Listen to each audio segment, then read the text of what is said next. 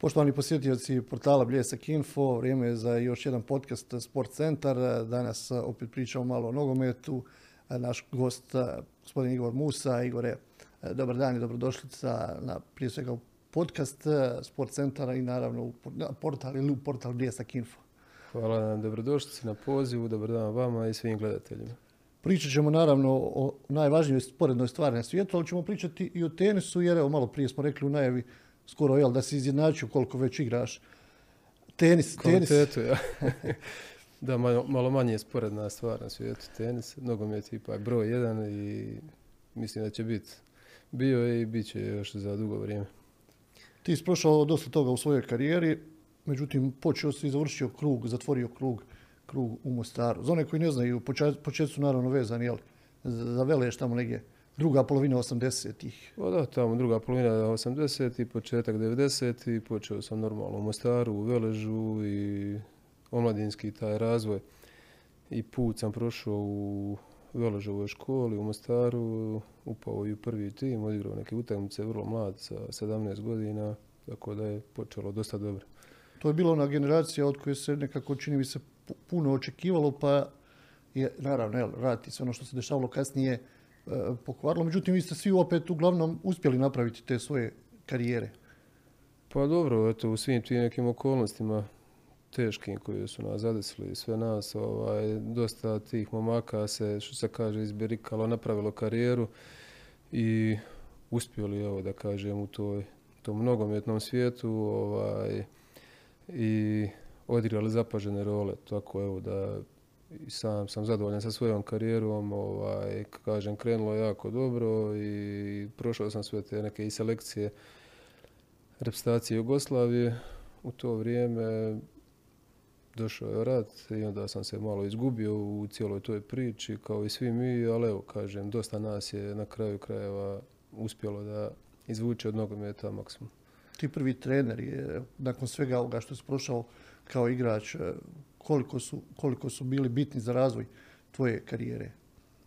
Pa dobro, svima nama su oni bitni. Ovaj, tad je nekako bilo taj nogomet je bio na, funkcionirao na sasvim drugačiji način nego danas. Naravno, ti treneri u omladinskim pogonima, oni su više radili na šmek na oko, na prepoznavanje kvalitete pojedinca, šta on ima.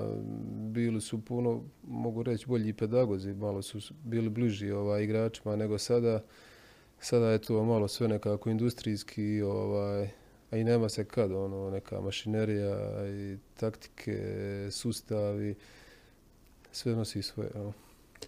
Uspio si, eto, rekao da si imao taj neki period traženja, ali si uspio nekako naći ili probiti do, do, Dubrovnika, koji je bio prva sljedeća stepenica u tom nekom nimalo ugodnom periodu.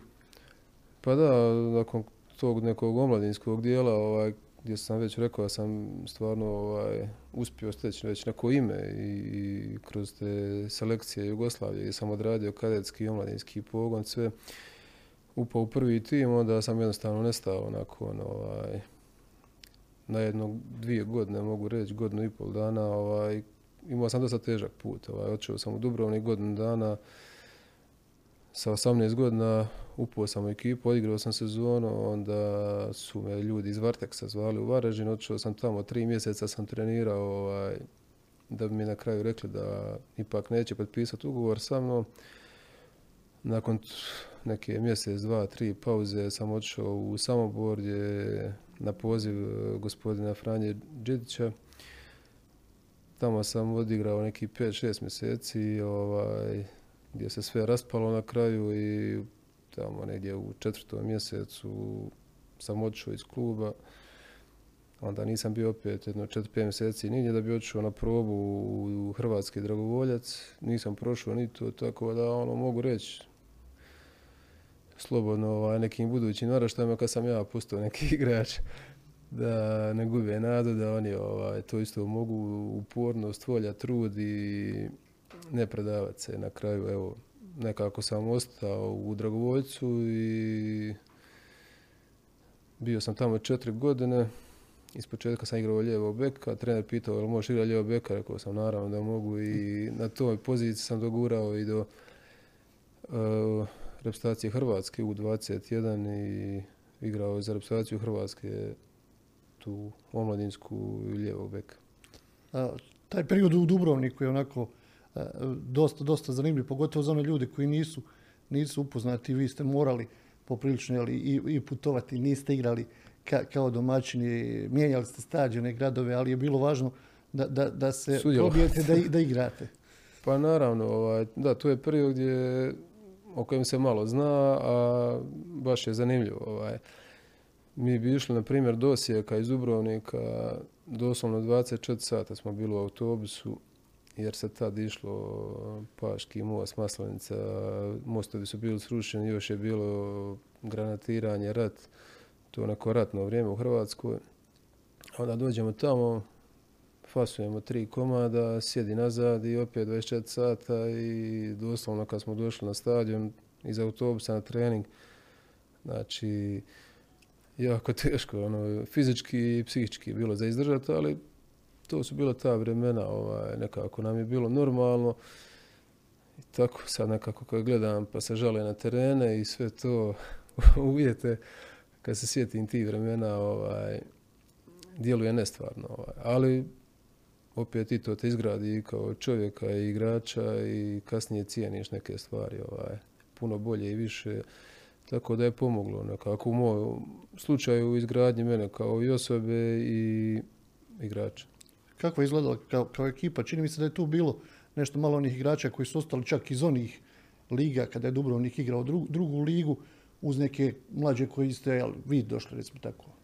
Pa dobro, ekipa mislim da je složena ono zbrda s dola realno ovaj, to nije bilo vrijeme da se nešto planirano i sustavno gradi momčad ali eto uspjeli su ovaj, skupiti čak i na lošu ekipu. Imali smo ovaj, taj neki spoj iskustva i mladosti. Ovaj, gospodin Pehar je bio trener. Tu je bio Ždaba Cvitanović ovaj, iz Mostara. I ti dečki tamo iz Dubrovnika, ne znam, Vrica Petrović je, je predvodio tu ekipu. I tako igrali smo malo i zanimljiv sustav. Mislim da smo jedini čak u povijesti nogometa, jer nisam kasnije nikad ovaj, vidio, a i prije čuo da je neko igrao sa dva liberatac, igrao ovaj sistem 3-5-2.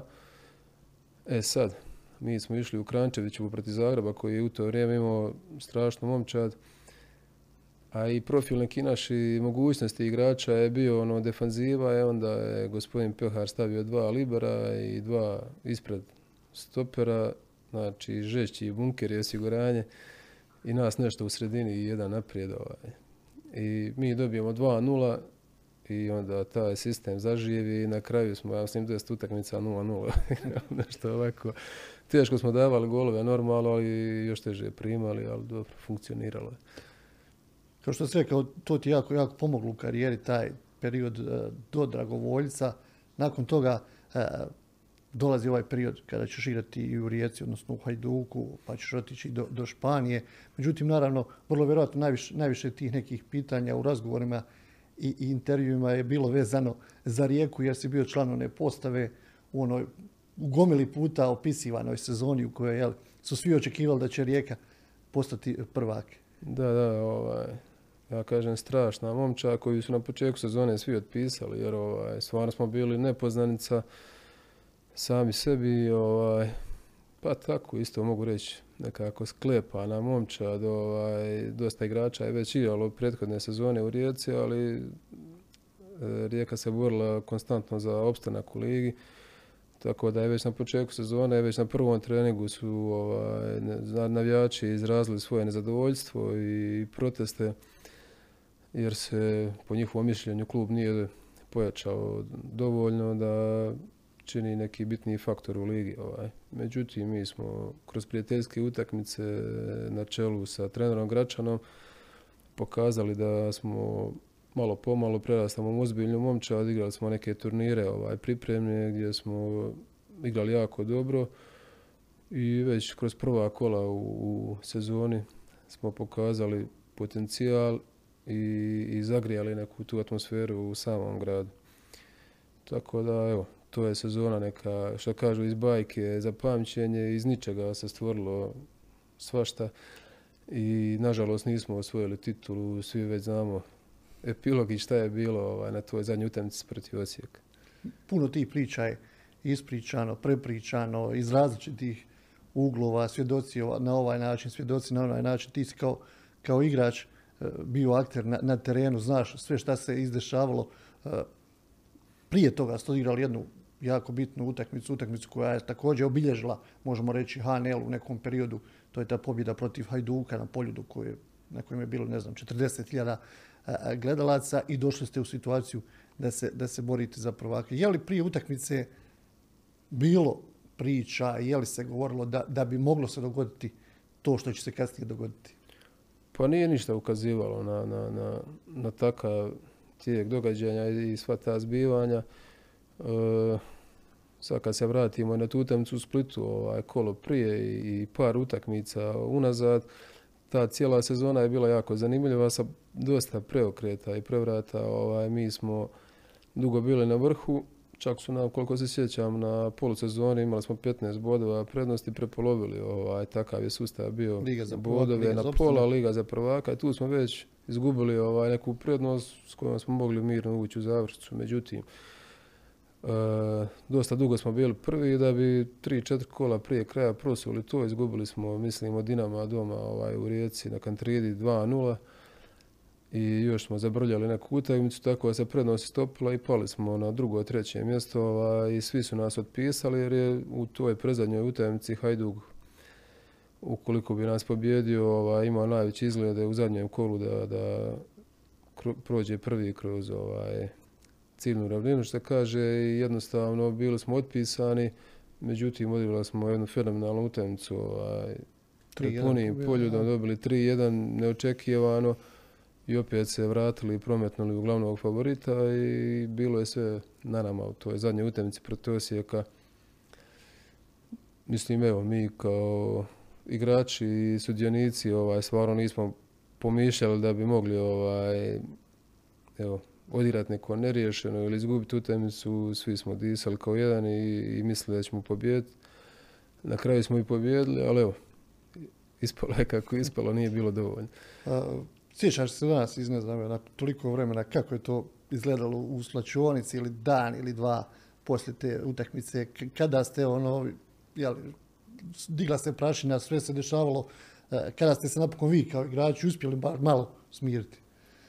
Pa dobro, u tom trenutku, ovaj, ne znam, čak ja osobno ovaj, nisam neki ono paničar, da sve svačam tragično ili euforično, tako da doslovno nisam ni baš u tom trenutku ni doživio i shvatao šta se dogodilo, da smo izgubili nešto ono povijesno, jel?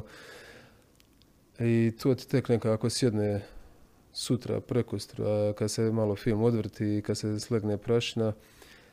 Ovaj, bilo je zanimljivo par dana iza toga u gradu, ne znam kako i zašto, jednostavno smo mi nekako došli u grad i neka kolona auta i cijeli grad je izašao i začepio se i odjednom nekako neka fešta i proslava je došla sama od sebe gdje je cijeli grad izašao na ulice i na glavni trg i pozdraviti nas, tako da ovaj, kasnije smo imali prijem kod gradonačelnika i sve organizirano. Sve, kao da ste bili Ali imali smo, da, kao da smo bili prvaci, imali smo taj neki spontani, ovaj, neku proslavu tog događaja, da kaže, ne mogu reći da smo proslavu prvaka, jer zvanično nismo to bili, ali ljudi su prepoznali da nam je oduzeto nešto ovaj, što smo zaslužili i što smo postigli na kraju krajeva. Evo pričali smo o, toj utakmici Rijeka, Osijek i svemu onome što se dešavalo poslije, koliko je u stvari, evo, koliko se uopšte može pričati o tome, koliko je stvarno bilo, bilo politika opletena u sve ono što se izdešavalo kroz tu sezonu sa ekipom Rijeke, odnosno kroz tu posljednju utakmicu? A dobro, mi sad sve te događaje, ovaj, ajmo reći, koji su ostavili dublji, dublji trag ovaj, u sportu, u nogometu, vežemo za neke druge klubove, na kraju i za politiku. Ja ne bi ulazio u to sad nešto dublje. Ovaj, pa mislim, evo, javna tajna je da su igrači Osijeka imali ovaj, premije od Dinama i to je ok, to je nešto normalno što se događa i vani. I tako dalje. Sad, je li nešto bilo iza toga još dodatno, kažem, ono, nije moje ni da ja nagađam o tom i da, da prepostavljam.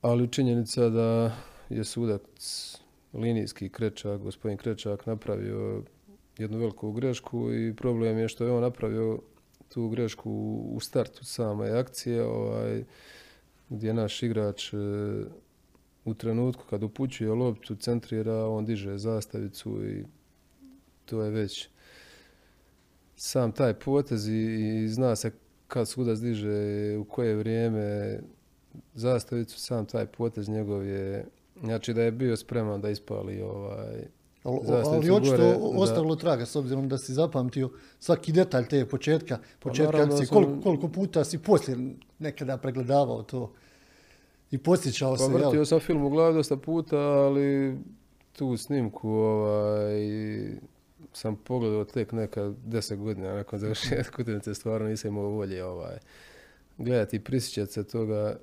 Kažem, pogledao sam nekad poslije baš pa i deseta godina, a svakog detalja se sjećam jako dobro. I kao neka vrsta nagrade došao vam je nastup u Europi, a to je bio Partizan. Još uvijek je onako jel, bilo igrati protiv Partizana u tom nekom periodu bilo izazovno. Da, ali to je bilo bez mene jer sam ja odmah napustio ovaj, Kantridu i Rijeku, očeo sam u Hajduk, potpisao sam ugovor sa Hajdukom, preselio na Poljudi, Europu dočekao na Poljudu, Poljudu ispred. Tri su sezone bile na Poljudu. Da dva puta UEFA, jednom kvalifikacije za Ligu prvaka. Da, pa sve u svemu uspješno osvojili smo ovaj kup. Prve godine, nakon pet godina Hajduk je došao do trofeja, već iduće godine i prvenstvo. Nezaboravan doček u Splitu i cijela ta sezona ovaj, isto jako uzbudljiva. Dugo vremena smo bili u zaostatku naspram Dinama i Osijeka i u završnici sezone ovaj, uspjeli dostići i prestići oba kluba ako se ne varam, u Hajduku si imao sreću da si igrao i sa igračima onih ranijih generacija i opet neka postava mlađih koji su došli, još uvijek su bili aktivni, čini mi se, i Štimac i neki igrači u tom periodu. E, koliko se sjećam, Štimac je došao, da, ali došao je tamo kad smo osvojili ovaj naslov, on je igrao već u kvalifikacijama Lige prvaka protiv Maljorke, E, nekad poslije došao i Slaven Bilić i Jasanović, oni su malo kraće se zadržali, već su bili na kraju. Ovaj. Ali bila mi je čast i gušt odigrati s takvim veličinama i da mi prenesu neko znanje, iskustvo svoje, šta su doživljavali kao ljudi i kao igrači kroz nogomet. Treneri koji su bili u to vrijeme? Pa bio je Nena Gračan, bio je e, gospodin Vulić, s njim smo osvojili, ovaj, bio je gospodin Pero Nadoveza. Kasnije sam pred kraj surađivao, bio igrač i Slavenu Biliću, preuzeo je momčad i tako. Uglavnom, evo, promijenio sam i trenera, osvakog nešto naučio i sve u svemu pozitivno, jako. nakon Hajduka ideš Španija? Očeo sam u Španjolsku, u Jerez, imao sam dosta nekih ponuda, Njemačka, pa čak najzanimljivija, najbolja je bila Levski.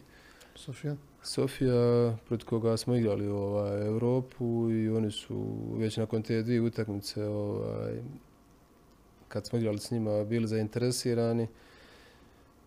Međutim, odlučio sam se za opciju ovaj, Španjolska, iako je to bila druga liga. Gospodin Schuster Bern je bio trener i preko njegove agencije sam i otišao tamo tako da sam imao čast i priliku da surađujem ovaj, sa tako jednom velikom zvijezdom, igračkom i trenerskom. S, obzirom da je bio onako, kako su ga zvali novinari, bio je i karizmatičan, kako je bilo raditi sa Bernd Schusterom? Pa jako zanimljiv i baš je karizmatičan, ovaj, zanimljiv lik i zanimljive treninge i poglede na nogomet ima. Kasnije je otišao u Šahter i Real Madrid trenirao, tako da Ha, to je to. Iz ove perspektive, mnogi bi odmah pitali, ali, ali u to vrijeme kakav je ugovor bio, koliki se mogao novac uzeti s obzirom da se radilo ekipi iz druge lige? Da, pa s obzirom da se radilo ekipu koja je imala slagala momča da uđe u primeru, u prvu ligu, ovaj, imali su novaca u to vrijeme i, i imao sam stvarno i dobar ugovor. Tako da, mislim, jedna anegdota može biti da, da kad sam došao tamo, onda nisam znao jezik, ali sam kupovao te njihove novine Marka Jas, oni su ono sportski listovi i onda je bilo ovaj presjek svih klubova, otišao, došao, e, svi igrači su bili ovaj stavljeni u jednu rubriku, slika, odakle je došao, transfer, godišnja plaća, onda sam naletio malo i na igrače Real Madrida i ako se sjećate Portilja, mlad dečko, ovaj, špica je dolazio iz njihovih redova i on je bio neka nadolazeća zvijezda iz zamjena za Raula. Ovaj. I onda kad sam vidio da ima već ugovor od njega koji je u Real Madrid, onda sam rekao, dobre, nije tako crno ovdje. Uglavnom, bio sam zadovoljan sa svim i imao sam priliku i produžiti ugovor, ali odlučio sam se nakon dvije godine vratiti. I onda se vraćam u Koprivnicu, u Slaven Belupo, poslije Hajduk, Cipar i Zrinski. Priča se ovdje završila u Mostaru. Da, u Zrinskom. Pa ja sam nekad tamo, dok sam bio još Dubrovnik, dao jedan intervju i izašao jedan članak e, o meni sa naslovom da ću karijeru završiti u Zrinskom. Jo, tako sam i napravio. Kad, sve, kad, sve, kad sve se završi, kad završi ta priča, zadovoljan ili nezadovoljan ostvarenim u toj karijeri? A moram reći da sam prezadovoljan. Evo, uvijek je ono kad razmišljaš moglo bi bolje, moglo bi gore. Ovaj. Zadovoljan sam iz razloga prvo što nisam imao nekih ozljeda ovaj, bitnih i većih u karijeri da me nešto udaljilo s terena na šest mjeseci ili godinu dana. Ono, stalno sam bio aktivan i tu sam bio pošteđen tih stvari. E, šta mogu reći da sam nezadovoljan je malo više ovaj, ti nekih, nekih poziva i utakmica za reprezentaciju Hrvatske gdje sam po mojom mišljenju zaslužio jer sam bio najbolji igrač lige HNL-a. Igrao sam i van i tako dalje, ali evo, tako je kako je, ovaj, sve u svemu, kažem, zadovoljan sam i nekako cijela ta karijera i njen put je išlo ono stepencu po stepencu kako sam i zamišljao i, i kako sam zamišljao ću završiti karijeru tako da se ostvarilo sve i zadovoljan sam. Kad bi mogao izvaditi jednu utakmicu, evo da nije to ni Osijek, da nije ni Hajduk koji smo spomenuli u karijeri, koja je to neka utakmica koja je tebi ostala posebno sjećanje? Pa šta znam, a što tiče na primjer Rijeke, te godine u Rijeci utakmica prvog kola u Vinkovcima protiv Cibalije gdje nismo znali na čemu smo šta možemo, dokle možemo dobaciti. Tu smo dobili 2-1 gdje sam dao oba dva gola. Jedan prekrasan gol od Slobodnjaka i drugi u 91. minuti za 2-1. Šta mislim da je ta utakmica ono, usmjerila dobro i moj put i, i, i te generacije i kluba. I evo nakon te završene igračke karijere, sada se baviš isto sportom, ne možemo reći profesionalno, jel? Mada je, jel? Koliko vremena provodiš na teniskom terenu, rekli bismo da je kao, kao profesionalni igrači. koliko još dugo godina se baviš tenisom? Pa tenis igram od, čini mi se, 2011. kad sam prestao sa nogometom, onda sam malo aktivnije krenuo u tenis, upoznavao taj sport i, i, i prilagođavao se ovaj, njemu, učio i malo pomalo. Evo. Ti jesi razmišljao da će to biti, mislim, na ovom nivou sada, da, da igraš, ne znam, Lige veterana, da će nisam, biti takmičenja, nisam? Nisam uopće mogu imati predstavu na šta će to sve, što bi rekli, izaći ovaj, cijeli taj amaterski tenis, jer u moje vrijeme kad sam počinio igrati, doslovno nisi mogao naći nikog u gradu da igra, terene su bili prazni, ali evo, malo pomalo taj amaterski i veteranski sport se razvio u jednu lijepu priču i stvarno dosta se igra tenisa u gradu i šire. Kad si bio mlađi, jel, dok si još trenirao futbal, nogomet, je li tenis bio tu negdje ili je tenis došao baš onako sasvim slučajno ovo kasnije? Pa od uvijek sam imao nekako onaj ne mogu reći žicu, ali sam imao volju i želju da igram tenis. Znali bi mi otići na vojničku, ovaj, Da. bio je Be- betonski na betonska teren, dva da, terena, neka mreža ovdje bi konopa. konopi, ne vreće od krompira, ovaj, to se razapinjalo i moraš doći u sedam ujutro da uhvatiš neki terminčić i malo odigraš i to je to bilo. Ali moraš dobro napraviti onu mrežu dole jer se ne zna opet je li lopta prošla ispod ili Pa, nije. znalo bi se ukrasti pokoji poje. E, Dobro, bilo su ta dva terena i bilo je onako i tada dosta ljudi koji se bavilo tenisom, malo su ovi odrasli su oni imali ovaj teren koji je bio malo u hladovini tamo. Tamo na bazenima, jel? Ne, nego mislim onaj drugi sa A ovaj finom podlogom. Da, da, da, da. Pa dobro, nisam u to vrijeme stvarno imao. Ja sam znao za to vojničku i tamo bio, no, uhvatili satak, malo prebacili i dobro. E, Danas, danas je poprilično, poprilično aktivan i dosta igrača koji su igrali i u tvojoj generaciji, i u Hrvatskoj, i u Bosni i Hercegovini, i reprezentativaca se pojavljuje e, kroz te lige, kroz te turnire. Napravili ste i neko rivalstvo. Pa to je sad zaživjelo dosta dobro ovaj, i rivalstvo i ta takmičenja imamo i puno imamo tenis ligu rekreativaca u Mostaru u gradu gdje broji 160 čini mi se igrača. Imamo Hercegovina tur na bazi cijele Hercegovine gdje se igraju turniri, imaju rang liste, igramo čak kao tenis klub Mostar i Dalmatinsku ligu. Ubacili smo se i tu i malo širimo evo neku spoznaju tenisa i tenis kluba Mostar i malo šire ovaj, van granica evo i Mostara, Hercegovine pa čak i BiH. Dolaze nam ljudi iz Dalmacije, Dubrovnika, Splita, Orebića, Makarske i evo, dosta njih nije bilo upoznato sa kvalitetom tenisa koja je prisutna ovdje i sa uvjetima koje imamo, tako da iznenada je se ugodno i lijepo i kasnije ugostimo ljude na večer i neko fino druženje bude, eto, i poznanstva se šire, tako da sve nekako je super pozitivno. Negdje sam pročitao da si e, skoro sve pobjedio igrače osim dvojice, mislim bivše nogometaše.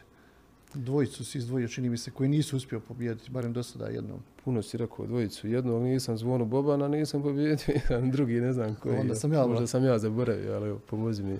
Ne znam, mo- možda sam sad i ja ovako na prvu, ono, Ne. ali znam da si negdje izjavio da si onako, imaš dobar omjer. Pa imam dobar omjer, ovaj, zvone me nakrčio, što se kaže, to četiri, pet puta, ali dok sam ja još bio prije jedno pet, šest godina, malo ovako slabiji nego sad. A ovaj, s ostalima sam igrao i imam evo neke pozitivne omjere. Jarni, Bišćan, od njega sam gubio i, i dobio Silvija Marić, Fasovo, Hrvoje Čale.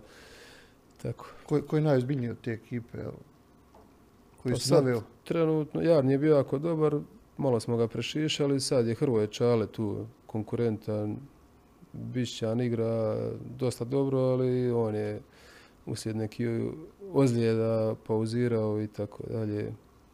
Zbo, sa Zvonom Bobanom sam dogovorio meč, ali evo ne znam kakav je trenutno. Ali njega je dosta teško pobijediti jer je karakter takav da, da zna i prekinuti meč, tako da ne može izgubiti kad mu loše ide. Ali dobar je Zvon. Postaviš sebi sada nekada pitanje, ovaj, da bi bilo bolje, ne znam, da se bavio tenisom nego, nego nogometom. Da. Ne postavljam takva pitanja. Surov je tenis sport, ali opet imam dobru glavu za taj sport. Ovaj, tu je bitna glava, normalno x stvari, talenat, neki suport, podrška financijska da se ispliva tu tako. A, nogomet je ne znam, u moje vrijeme je bilo to lakše i, i kroz nogomet se probiti možda, ovaj, ali opet nogomet je broj jedan. Tenis je dobar, evo ovako za nas koji preživimo ovaj, tu nogometnu karijeru bez ozljeda, da, da možemo igrati tenis jako dobar i tenis je super. Dobro, tenis, tenis imao taj neki epitet Manje skup, ozljeda. skupog sporta godinama, međutim i to se nekako promijenilo. Jeste on i danas skup ako želiš dobru reketu, ako želiš dobru opremu, ako želiš baviti se tim, ono jeste i danas skupo, međutim čini mi se opet je malo ipak prihvatljivije i bliže običnim ljudima. Pa jeste, ali mislim evo šta je uspjeh u tenisu, ono, ovisi opet dokle hoćeš dobaciti i šta hoćeš o, za od, od, od tog sporta, jer mislim upadneš među prvi sto, nije ti garancija da ćeš osigurati ovaj, u nekom financijskom smislu i da ćeš dobiti neki povrat uloženog novca. Ovaj. U nogometu je to malo lakše po tom pitanju što tiče Jedan financija. Eno ti livada, teretana, trči, radi. Sa jednim ili dva ugovora možda riješiš sve. Gini pa će se vratiti eventualno, ja. Ali opet kažem, ono, sve je to sport. Znači, to nogomet je stvarno ovaj, gdje deset godina moraš ulagati sebe, raditi i crnčiš, crnčiš se kaže da bi uspio preko noći, tako da, da se to sve jednog dana vrati. Ovaj. Mada nema nikakvih garancija, ali A zanimljivo je da opet dosta, dosta tih bivših igrača su odlučilo za tenis, ne znam, da su se odlučili, ne znam, za, za košarku, za neki drugi sport da se, da se, da se rekreativno bave. Je, je li to možda činjenica što opet mogu jedan protiv drugog igrati, nije potrebno sada, ne znam, ekipe praviti to. Da, da, zgodnije je naći jednog čovjeka, ajmo odigra dva sata preznojice i tako dalje, ovaj, a i faktor ti ozljeda u tenisu je naj, najmanji, ovaj, ta podloga dosta oprašta i, i, i malo ozljeda ima, svi smo mi izraubani kroz karijeru, ovaj, tako da košarka, koliko znam, je isto dosta opasna. Tako da je tenis nekako naj, prihvatljiviji i najbliži nama i pokretnjama. Ovaj, brzo uhvatimo, iz nogometa imamo dobre noge, sad malo još tehnika. koja podloga više odgovara, zemlja ili beton. Pa zemlju više volim, ovaj, beton je opet malo nagli pokret i, i ujutru kad se probudi nakon meča na betonu osjeti sve živo, tetive, koljene, zemlja je ok. Mada je na betonu zanimljivo i ugodno igrati. E, imao si tu igračku nogometnu karijeru, baviš se da malo rekreativno tenisom, imao si jedan, ajmo nazvati, posao trenerski za one koji ne znaju, jel, to je bila utakmica, utakmica života. E, bio si član e, jednog stručnog štaba sa bivšim saigračima, dosta onako zanimljiva situacija. Pa jedno lijepo iskustvo, ovaj, zanimljivo na poziv Daniela Pranića da sudjelujem u tom šovu, objasnili su mi šta, kako bi trebalo izgledati biti. Pristao sam i stvarno je bilo ovaj, jedno lijepo iskustvo, 15 dana uživanja, zabave, rada. Bilo je lijepo, lijepo i poslije sam ovaj, prihvatio čak njegov poziv kad je otišao u Dubravu da mu budem asistent, pomoćni trener u drugoligašu ovaj, iz Zagreba. Prihvatio sam i to, imali smo jednu lijepu, zanimljivu suradnju. Eto, on je prepoznao neku moju kvalitetu ovaj, dok sam bio u tom stožeru utakmice života i zvao me. Bilo mi je ugodno i čast da, da je prepoznao da, da imam nešto nogometno. Koliko je to u stvarnosti onako samo šovu, a koliko ozbiljan rad? Pa show je, s- kamere te prate skoro cijelo vrijeme, snima se, sve se bilježi, taj dio je show, jel, sve što je van terena, sve što je na terenu je ozbiljan rad i gdje imaš neku odgovornost, gdje imaš dvadesetak momaka koji su tu s nekim razlogom, sa nekom željom da uspiju, da nešto naprave, gdje imaju neku priliku napraviti neki iskorak u svojim karijerama. Tako da moraš biti fokusiran, koncentriran na njihov Smetaju rad, na kamere? njihovo znanje. I, Jesu li kamere smetale? pa nisu ovaj, to nekako, kako bi objasnio, uvijek te neko gleda i kad igraš utakmicu i tako dalje. Tako da nisu, barem mene osobno, bio sam fokusiran na, na, kažem, na taj neki rad i program koji smo imali ovaj, za te kandidate i gdje smo pratili njihov rad, njihov talent i na kraju se odlučili za jednoga i to je to. Jel to znači da imaš trenerskih ambicija? Pa nemam iz razloga što je, mislim taj posao mi je ok, sviđa mi se i, i, i volim ga nekako, ali radim dosta ovako malo individualno, neke treninge sa nekim sportašima, ali taj trenerski, to te opet odnese, praviš drugu karijeru, opet te vuče ideš u drugi klub, drugi grad, tih ambicija nemam za seljakanje, da idem sam, nema smisla, da vučem obitelj za sebom, opet nema smisla. Tako da iz tih razloga ne trenersku ovom poslu, ali zanimljiv je, zanima me i dosta pratim ovaj, i naše trenere i utakmice i reakcije trenera na klupi od mlađih kategorija do, do, do evo, profesionalno. Čega više pogledaš utakmica nogometnih na televiziji ili teniskih mečeva? Nogometni. Tenis gledam samo, nije samo, ali većinu uživo gledam ove naše iz pete, šeste lige, oni su mi zanimljiviji od ovih pravi iz televizije. Gledam Grand Slamove i zanimljivije mi uživo pogled neki egal meč, neke, neke jadne pete, šeste lige, tenis lige, rekreativaca Mostara, ali zanimljivo mi je pogled, gledam nogomet ipak više. Tu je mala strast, ako ja ću nazvati mala strast prema motorima, ako se to može tako nazvati. Znači nije tenis, nije nogomet, ali i motori su tu negdje.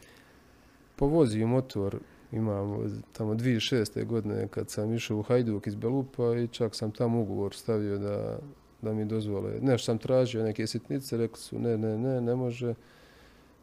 Vidim, ne mogu neki jači ugovor iščačkati. Sjetim se, rekao, dopustite mi da vozim motor, pošto je zabranjeno bilo ovaj, barem u Hajduku da se voze motori, jer su imali neki prije par, čini mi se Goran Vučević da je nastradao s motorom i zabranili su to vozikanje na trening s motorom i onda sam ja ishodovao da, da hoću motor da, da vozim na trening, da mi to ne mogu zabraniti, onda su me pustili. I eto, dvije šeste vozim koliko, malo jači motor. Imaš neku kolekciju ili mijenjaš? Ne, imao sam neke skuterčiće i od, imam malo jači, taj Suzuki Intruder 800. Koja je najveća brzina koju si uspio. Neć, nećemo to. 70. I evo, za, za, za, kraj priče, opet tenis, znači vrlo brzo te očekuju neki turniri. Da, zadnje vrijeme malo više igram po Hrvatskoj, ovaj Stars Open Tour, to je u produkciji Silija Marća, bivša igrača Dinama. Jedna jako zanimljiva i dobra priča, teniska spoj, neki bivši sportaša, političara, glumaca, plesača, a i svi ostali normalni ljudi, rekreativaca, da kažem. E, igra se, ne znam, vidjeli smo do sad Osijek, Zagreb, Rovinj, Lošinj i sada je baš u Umagu, dok traje ovaj ATP turnir, turnir e, igrat će se paralelno i naš turnir, tako da evo, sutra preko bi trebao otići gore i na rang listi sam prvi, branim to mjesto i... I bit ćeš pod pritiskom. Biću pod pritiskom, da. Igore, hvala lijepo na izvornom vremenu, na ovom ugodnom druženju. Nadam se da je našim posjetiocima portala Bljesak Info i onima koji su gledali naravno ovaj podcast bilo zanimljivo. Pričali smo i o nogometu, pričali smo i o tenisu, malo i o motorima. Tebi želimo naravno puno sreće u ovoj rekreativnoj karijeri kada je u pitanju tenis Hvala na pozivu, bilo mi ugodno ovaj, sudjelovati u tvojoj emisiji i evo, nadam se da se vidimo opet nekad uskoro. Hvala još jednom. Ne mračem. Evo, poštovani posjetitelji portala Bljesak Info, ovo je bilo još jedno izdanje podcasta Sport Centar. Naš gost u proteklom periodu bio Igor Musa. Čuli ste iz prve ruke neke stvari koje su vezane za njegovu karijeru, sve ono što se dešavalo dok je bio aktivan igrač, sve ono što se dešava u posljednje vrijeme što se tiče tenisa. Nadamo se da je bilo zanimljivo, a mi se čujemo naravno nekom drugom prilikom.